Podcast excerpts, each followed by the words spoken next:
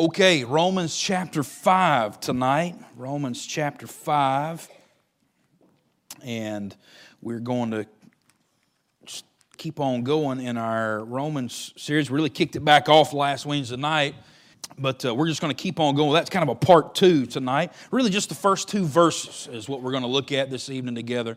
Romans five, verses one and two. And we started this last week. We're going to finish it Uh, tonight, all right? Romans five, verse number one. If you're there, say amen. Amen. All right, let's read it. The Bible says, "Therefore, being justified by faith, we have peace with God through our Lord Jesus Christ, by whom also we have access by faith into this grace wherein we stand and rejoice in hope of the glory of God." Now, I'm here to tell you, in those two verses right there, there is a library of doctrine. And so it's loaded. And so really even two messages aren't enough to really uh, to really bring out everything that's in here. But we're going to kind of just glaze over the surface, continue glazing over the surface of these two verses right here. And I want you to underline Uh, in your heart, in your mind, in your Bible, that's fine. There's a phrase, it's in verse one and it's in verse number two, and it's the phrase, "we have." Do you see that in verse one? Therefore, being justified by faith, it says, "we have." And I want you to underline that. It's again in verse number two, by whom also, here it is, we have. Okay? And so I've entitled the message, last week's part one, tonight part two, just simply this, what we have. What we have. We have some things in the Lord Jesus Christ and through the Lord Jesus Christ. This text that we just read is about what we have because of our justification, because of our position. Remember, justification means to be made right with God, to be declared righteous is really what it means, to be declared righteous, to be declared holy. God is making us right with Himself, which means we were not, and then He made us right with Himself on the basis of what? The cross, the blood, Calvary, Jesus, His sacrifice, and He can look at a sinner and declare them righteous as long as that sinner will put his faith, his or her faith, in the Lord Jesus Christ. Because that's what it says, verse one, therefore being justified, how? By faith we have, and then we have three things. And I want you to see that tonight. We looked at the first one last week, and we're going to cover the last two uh, tonight. We have three things. Go ahead and circle them. Go ahead and underline them uh, in your Bible. Verse one, we have, first of all, right off the bat, what does it say? We have what? Peace. We got peace. That's what we talked about last week. And I may make another uh, comment or two about that, but we have peace. And then drop down into verse number two. It says, by whom, which is Jesus, also we have what? Access. Access. So we have peace, we have access, and then thirdly, we have, it says, and this access by faith into this grace wherein we stand and rejoice in what? Hope. Uh, of the glory of God. So there's three things. We got peace with God, we have access into grace, and we have hope of glory. And it's all right there in the text. And so let's look at that together tonight. Now, before I jump into these things, I do want to just say one more word. I'm not going to do a lot of review because I did a little bit more of that last week. But I do want to make sure we're, we're all on the same page and we're all in context here. Do you remember what Paul is writing about? He's writing about the gospel, right? He's writing about justification by faith, how a man can be made right with God, right in the sight of God. And before he can give us the good news, the good news is, is that we can. The good news is, is that we can through the Lord Jesus Christ and by faith in the Lord Jesus Christ. But before he can give us the good news, we got to get the bad news, right? And so chapter one, chapter two, chapter three, it's all about bad news. Chapter, and I, I'm thankful we're out of chapter three, just to be honest, about one, two, three. It was just gloom every Wednesday night, wasn't it? Talking about, about idolatry and sodomy and all these things, that, and we're all under wickedness and we're all guilty before God. I don't like to think about that, but the truth is, is that you never would have been saved unless you realized that fact first, right? Because the good news isn't good news unless the bad news is presented, unless we unless we have some bad news. We've got to understand that we're all guilty before God. We're all guilty in the sight of God. You can't just go up, you know, walk up to somebody and just all willy-nilly and just be like, hey, you need to trust Jesus or you're going to go to hell, you know. Um, On what basis? Well, that doesn't mean anything to them. They have to be brought under the condemnation of their sin. And that's not us condemning it. It's telling us what the law said, right? People think they're going to heaven because they're a good person, but really when you nail them down and talk to them about it, they're not a good person. They'll even admit to you they're not a good person, but that's not their default setting. Everybody's default setting is, I'm a, I'm a good person. I'm okay. I'm going to heaven probably, hopefully, because I've done enough good things and I'm not a, an axe murderer or, you know, or, or a bank robber or something like that. I'm a, I'm a pretty good guy. But then when we start talking about the Ten Commandments and how do we, just ten, just the Ten Commandments, how do we measure up to those things? We all fall short of God's glory, right? And that's where Paul, that's where Paul's bringing us. We got to come guilty all the world. Their mouths are stopped. There is nothing to say. There's no excuses to be made. There are no rationalizations to be brought forth. We're all sinners, period. But the good news is that Jesus took our place. The good news is, is that there is a gift of God that can be received, and it is eternal life, right? The wages of sin is death, but the gift of God is eternal life through Jesus Christ our Lord. So there is good news, but the good news is only good news if we get the bad news. So he exposes all sinners as guilty before God, and then he explains in those opening chapters that our justification cannot be found in keeping the law or observing some kind of religious rite. You're not going to heaven just because you're a Jew. You're not going to heaven just because you're circumcised. You're not going to heaven just because you think you're a good person, you do good deeds and all those things. And he exposes all those things. I'm not going to go back through them, but he pretty much, we're all, we're all without excuse. We're all without excuse. Even you say, what about the innocent guy over in Africa somewhere? Who's never heard of? There's no innocent guy over in Africa somewhere, okay? We're all guilty before God. That person does not exist. There's none good, no, not one, right? That's what he says. How do we get this justification? It's by faith. And that's why chapter four comes in here. How about Abraham? Abraham's the father of faith. But how did he? How was he justified in the sight of God? By faith. Abraham believed God, and it was counted unto him for righteousness. What about David? David believed God. And so if, it, if Abraham had to do it and David had to do it, guess what? You got to do it, all right? We all have to believe God for righteousness. And that's why when we get to verse number one of chapter number five, it starts with a therefore. Paul has concluded we're all under sin, and he has concluded that salvation and justification in the sight of God is only wrought and only brought about by faith. Therefore, being justified by faith, that is, that is a doctrine that has been settled. The case is closed. You must be saved, and it's only by faith. And therefore, being justified by faith, now here's what we have. Here's what it brings. Here's what it results in, and he moves forward with these things that we have. Number one, what do we have? We have peace with God, right? Number one is peace with God, and that's what we examined last week. We talked about this peace with God. It just simply means this, if, and I'm going to sum up that one point with this statement right here. And we just summed it up like this. What does peace mean? It means the war is over. It means the war is over. I mean, that's good news. The war is over. Most people don't even know there's a war going on. There is war. You ask the guy on the street, hey, you know, there's a war between you and God. They say, well, I ain't got nothing against God. I don't have anything against God. Well, it's not what you have against God. It's what God has against you. It's not you declaring war on God. It's God has declared war on you, because you have rebelled against Him and you are a sinner. He is large, He is in charge, He is king. He created this world, and you are not abiding by His commandments. You are a sinner. You are a lawbreaker, and so He's at war with you, and He will judge you. If you want to know what God's going to do to His enemies, read Revelation nineteen. Jesus is coming back on a white horse. Out of His mouth proceedeth a sharp two-edged sword, the Word of God. He's going to mow down His enemy. Listen, you don't want to be an enemy of God. But the good news is, once we realize, man, I'm a sinner.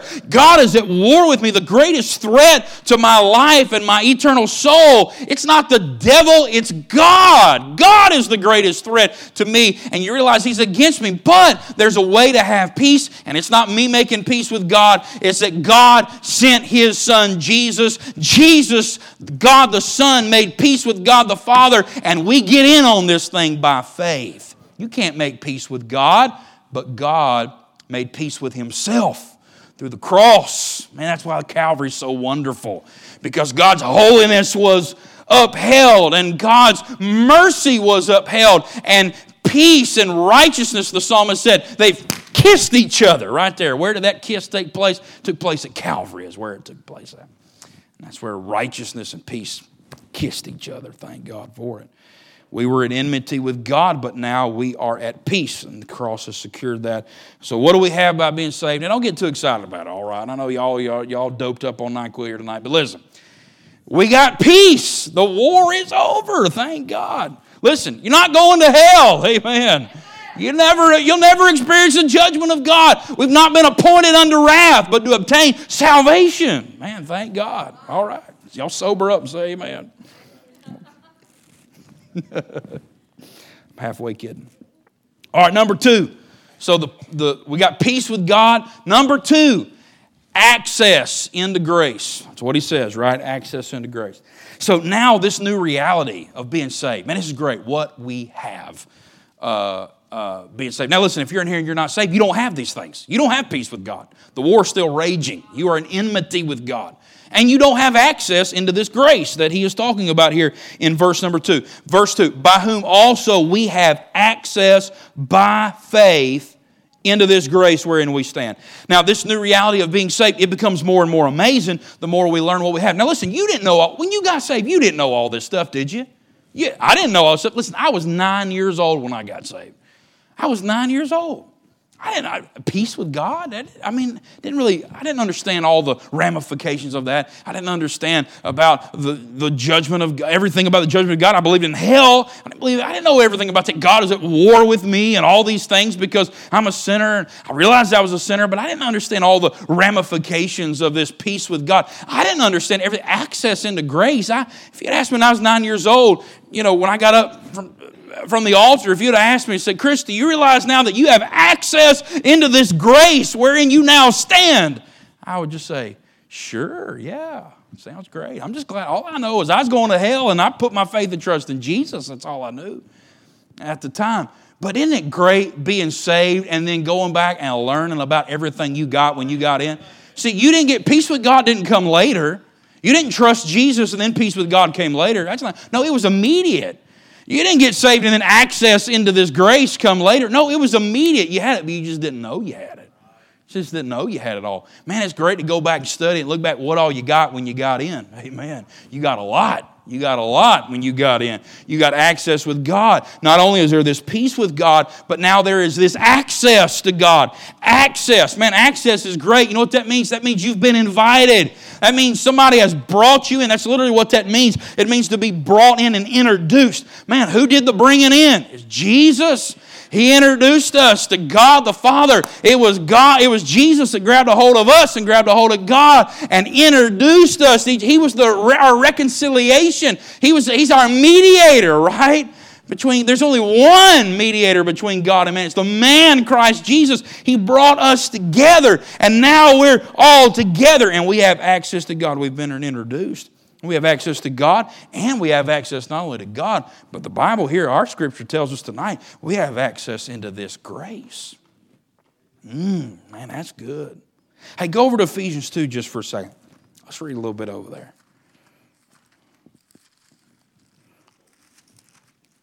Uh, yeah, Ephesians two. Look over real quick. I want you to put your eyeballs on some verses if, if you can. Uh, we, we, we love Ephesians two, man. It's, it's awesome. Verses one through ten, all about uh, where we were before we got saved. And then verse four, the little hinge in those verses. But God, who is rich in mercy. And what he did, he quickened us together. Man, and all that by grace are you saved through faith, not of yourselves as a gift of God. That's good. All right, all that's really great. I want to get start, start in verse number eleven. Let's, let's start in verse number eleven. Read with me here and look what, look what Paul said here. And see if you can find, what are our three words tonight?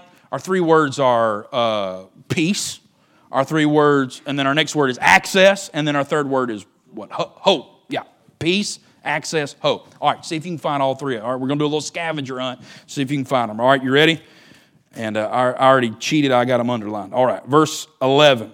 Wherefore remember that ye being in time past Gentiles in the flesh, who are called uncircumcision by that which is called the circumcision in the flesh made by hands, that at the that time ye were without Christ, being aliens from the commonwealth of Israel and strangers from the covenants of promise, having no what? Hope. No hope. That's where we were before we got saved. That's our status before we got saved. No hope.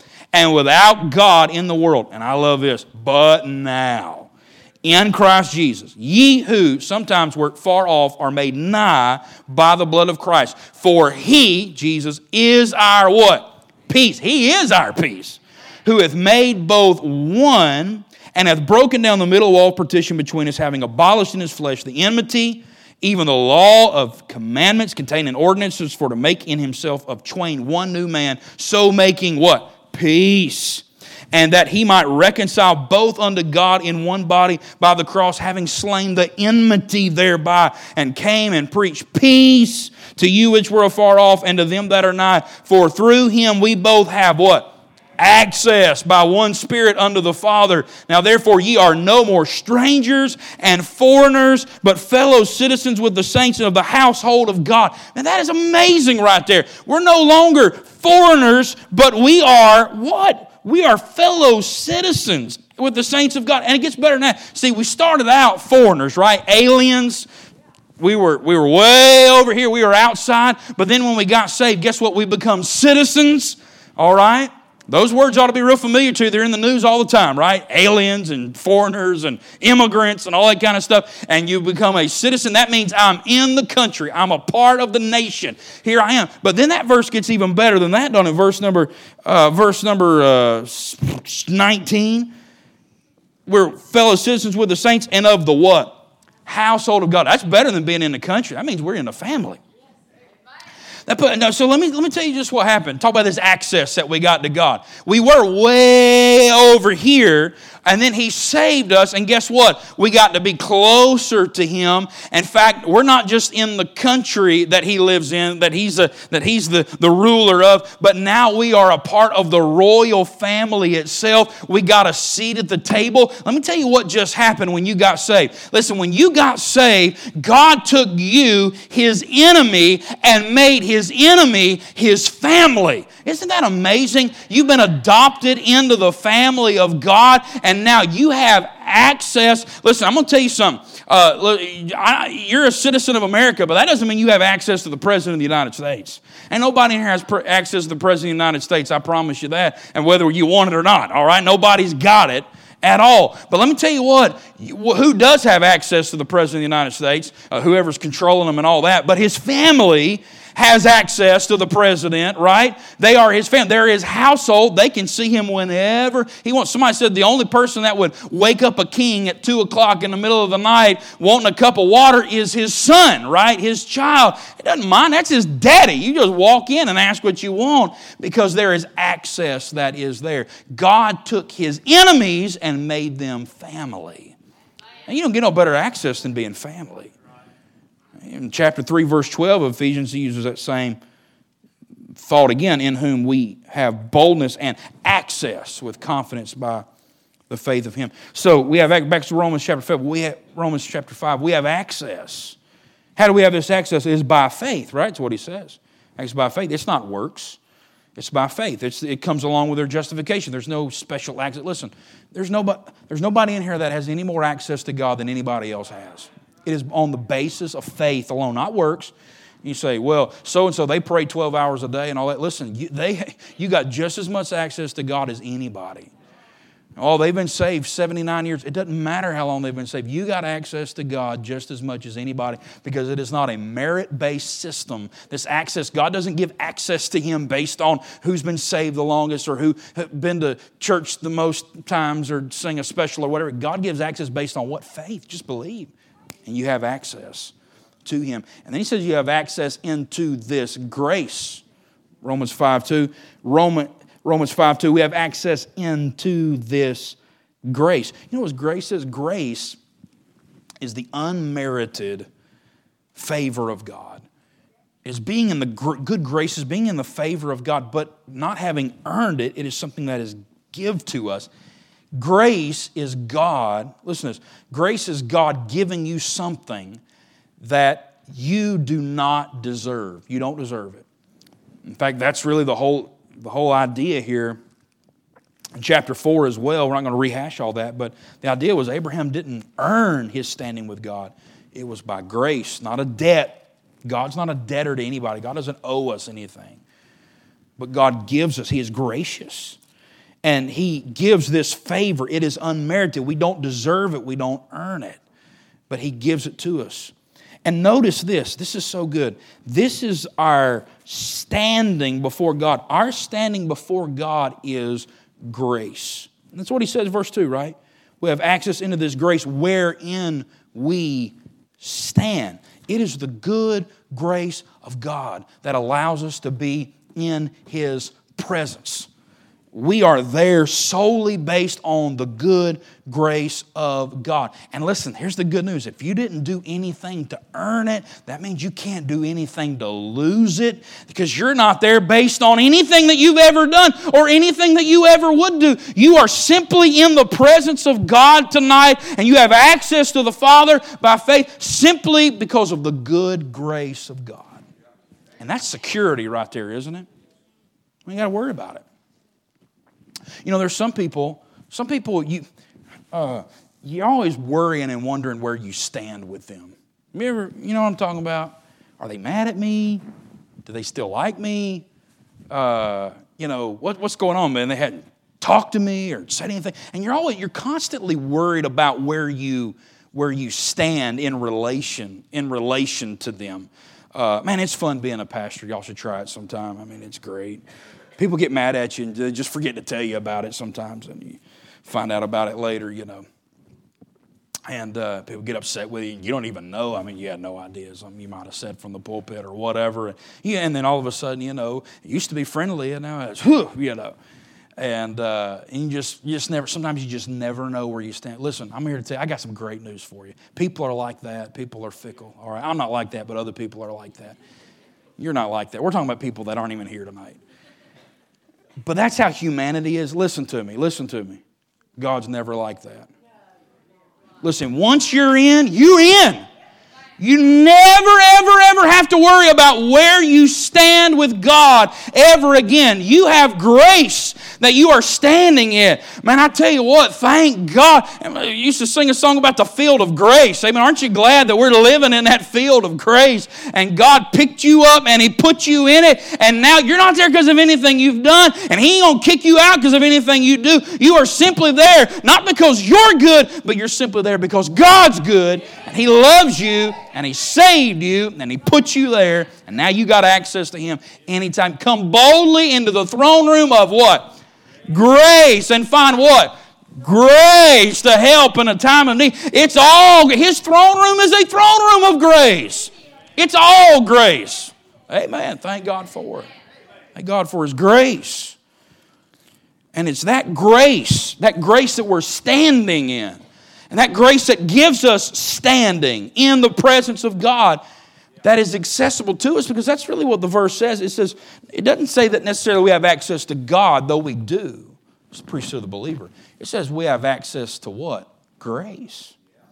We have access to the grace that we're standing, the very grace that causes us to stand in the presence of God.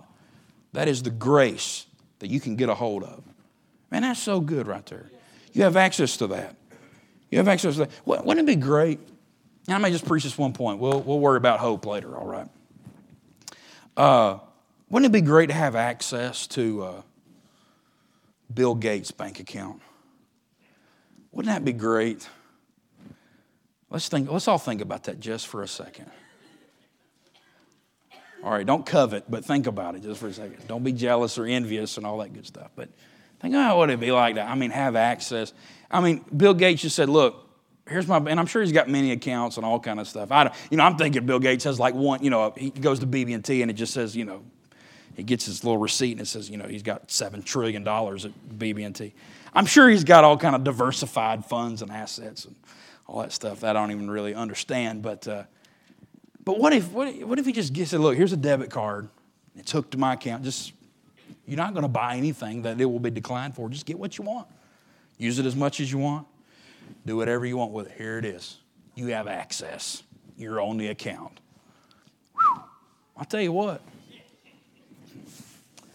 I'll tell you, I'd probably be driving something different. I'd probably be living somewhere different. I might even be working somewhere different. No, all right. Lord help me. All right.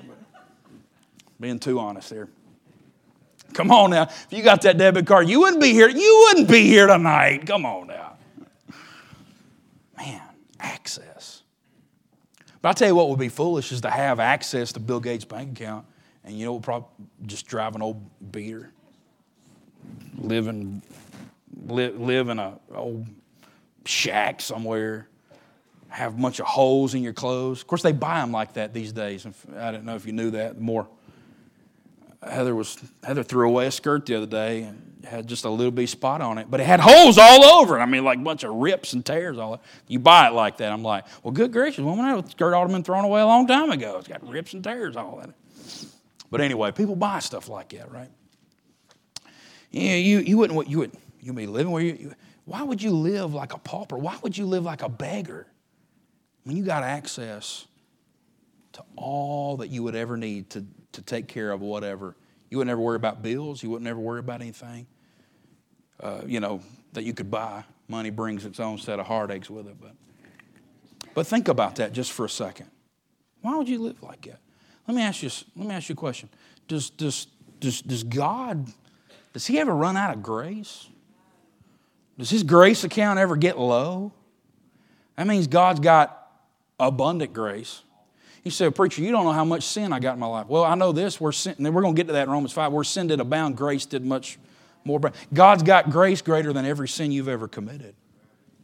God's got more grace than, than you'll ever need in, in your lifetime. If you lived a million lifetimes, he's got more grace than you'd ever need for all your lifetime. But wh- why do we live without it so many times? Why do we live spiritually depleted? I love this definition of grace. I've given it to you before, but somebody said this, that grace is the God-given desire and power to perform the will of God in any given situation. It means, listen to this, there's grace. Listen to me, and I'll, I'll be done. There is grace. There is enough grace to help you obey every command in this Bible. You believe that? Say amen. There is grace to perform every assignment that God gives you. There is grace to endure every trial that you'll ever go through. There is enough grace to move past every failure that you've ever had in your life. There is enough grace in God's account to get over every regret that you have in your life. There's enough grace in God's account to forgive every offense that has ever been made against you. We sing it. That's amazing to me. In our red book here on page fifty-seven, we sing Amazing Grace. But on the other side of that is page fifty-six. What is that? Grace for every need. Grace for you. Grace for me. Keep it true. Keep it free. Precious saving grace. There's grace. Grace for every need that you'll ever have. Do we really believe it? God, listen, when you got saved, you got something better than Bill Gates' debit card. When you got saved, God said, here is your grace card, and you take this and you get what you have access to, every bit of grace I have. You take all you need because you will never, ever, ever put a dent in God's grace. How many of you believe? That's what, that's what he told Paul. Oh, Paul said, God, I got to get this thorn. You got to get this thorn out of me, please. He prayed three times. And you know what God said? God said, you don't need that thorn gone. Here's what you need. Here's my, here's my debit card. Here's the grace card. He said, my grace is what? He said, it's sufficient. He said, write the check, what you need to get over it. You got to keep the thorn, but here's what you need to get past it and get through it and get over it and move on with it. Write the check. The funds are in the bank. They're there. It's sufficient. There'll never be instant. You'll never overdraw. You'll never be never be a uh, one of those N S F fees. Y'all know what I'm talking about? You ever see that in your bank account? I hadn't seen one in a little while, but we used to see them all the time. Yikes! Man, back when we first got married, I was writing checks. I didn't realize I didn't and swipe. We were just swiping things and writing things, and I, I don't know. I just it just didn't all come together. You know, they teach you such stupid things in school. They ought to teach you better. You know, I'm glad I knew that, you know, the polynomials and all that, but I didn't, I, I couldn't figure out deposits and withdrawals very well. But anyway, got some math teachers in here. That's for y'all. But you'll never find that in God's account. He's got more grace. He giveth more grace. Now what he said? He gives more grace. He said, preacher, you don't know what they did to me. He's got grace to get over it. My flesh, it's just so, my, you don't know, my, you know, I get this temper from my daddy, and I get this attitude from my mom, and I get, listen, God's got grace. He's got, he'll, he'll give you grace to get over it. You got to use it. He'll give you grace to get past and get through and get over and get on with anything that you need. I'm just here to tell you, when you got saved, man, this wasn't just a get out of hell free card. When you got saved, it wasn't just, well, you know, I signed up, I got my fire, my fire insurance. No, when you got saved, God equipped you and gave you everything that you need. That's why, no excuses. There's grace. There's grace for that. There's grace for everything. And you have access. That means it's available. It's for you. You got it. Go get it. How do you get it? By faith. It's by faith. We have access by what? By faith. Faith lays hold on the promises of God, and it lays hold on those things. So you have access to it. So listen, no excuses, right? We got to quit being the, you're not a victim. Listen, when you guys say you're not a victim anymore, get over that. Listen, stop. Get out of the flow of this world. Everybody in this world's a victim about something. Well, my mom and my daddy and my, my neighborhood, and I grew up on the wrong side. Okay, listen, we all got things to complain about. Understand that, but there's grace. You are a victor. There is victory through the Lord Jesus Christ. His grace. He's made us more than conquerors. Man, that's in Romans two, ain't it? There's a lot of, a lot of good stuff. Through Him that loved us. Anyway, I'm just trying here to tell you, what, what do you got? What do you have? Because, because you're saved. Number one, there's peace with God. That's great. Number two, there's access into this grace that you got. And then number three, the hope of glory. We might spend a little time on that later. That's pretty good, though. It's pretty good to be saved, ain't it? Amen. Amen. Let's stand together. Father, we love you.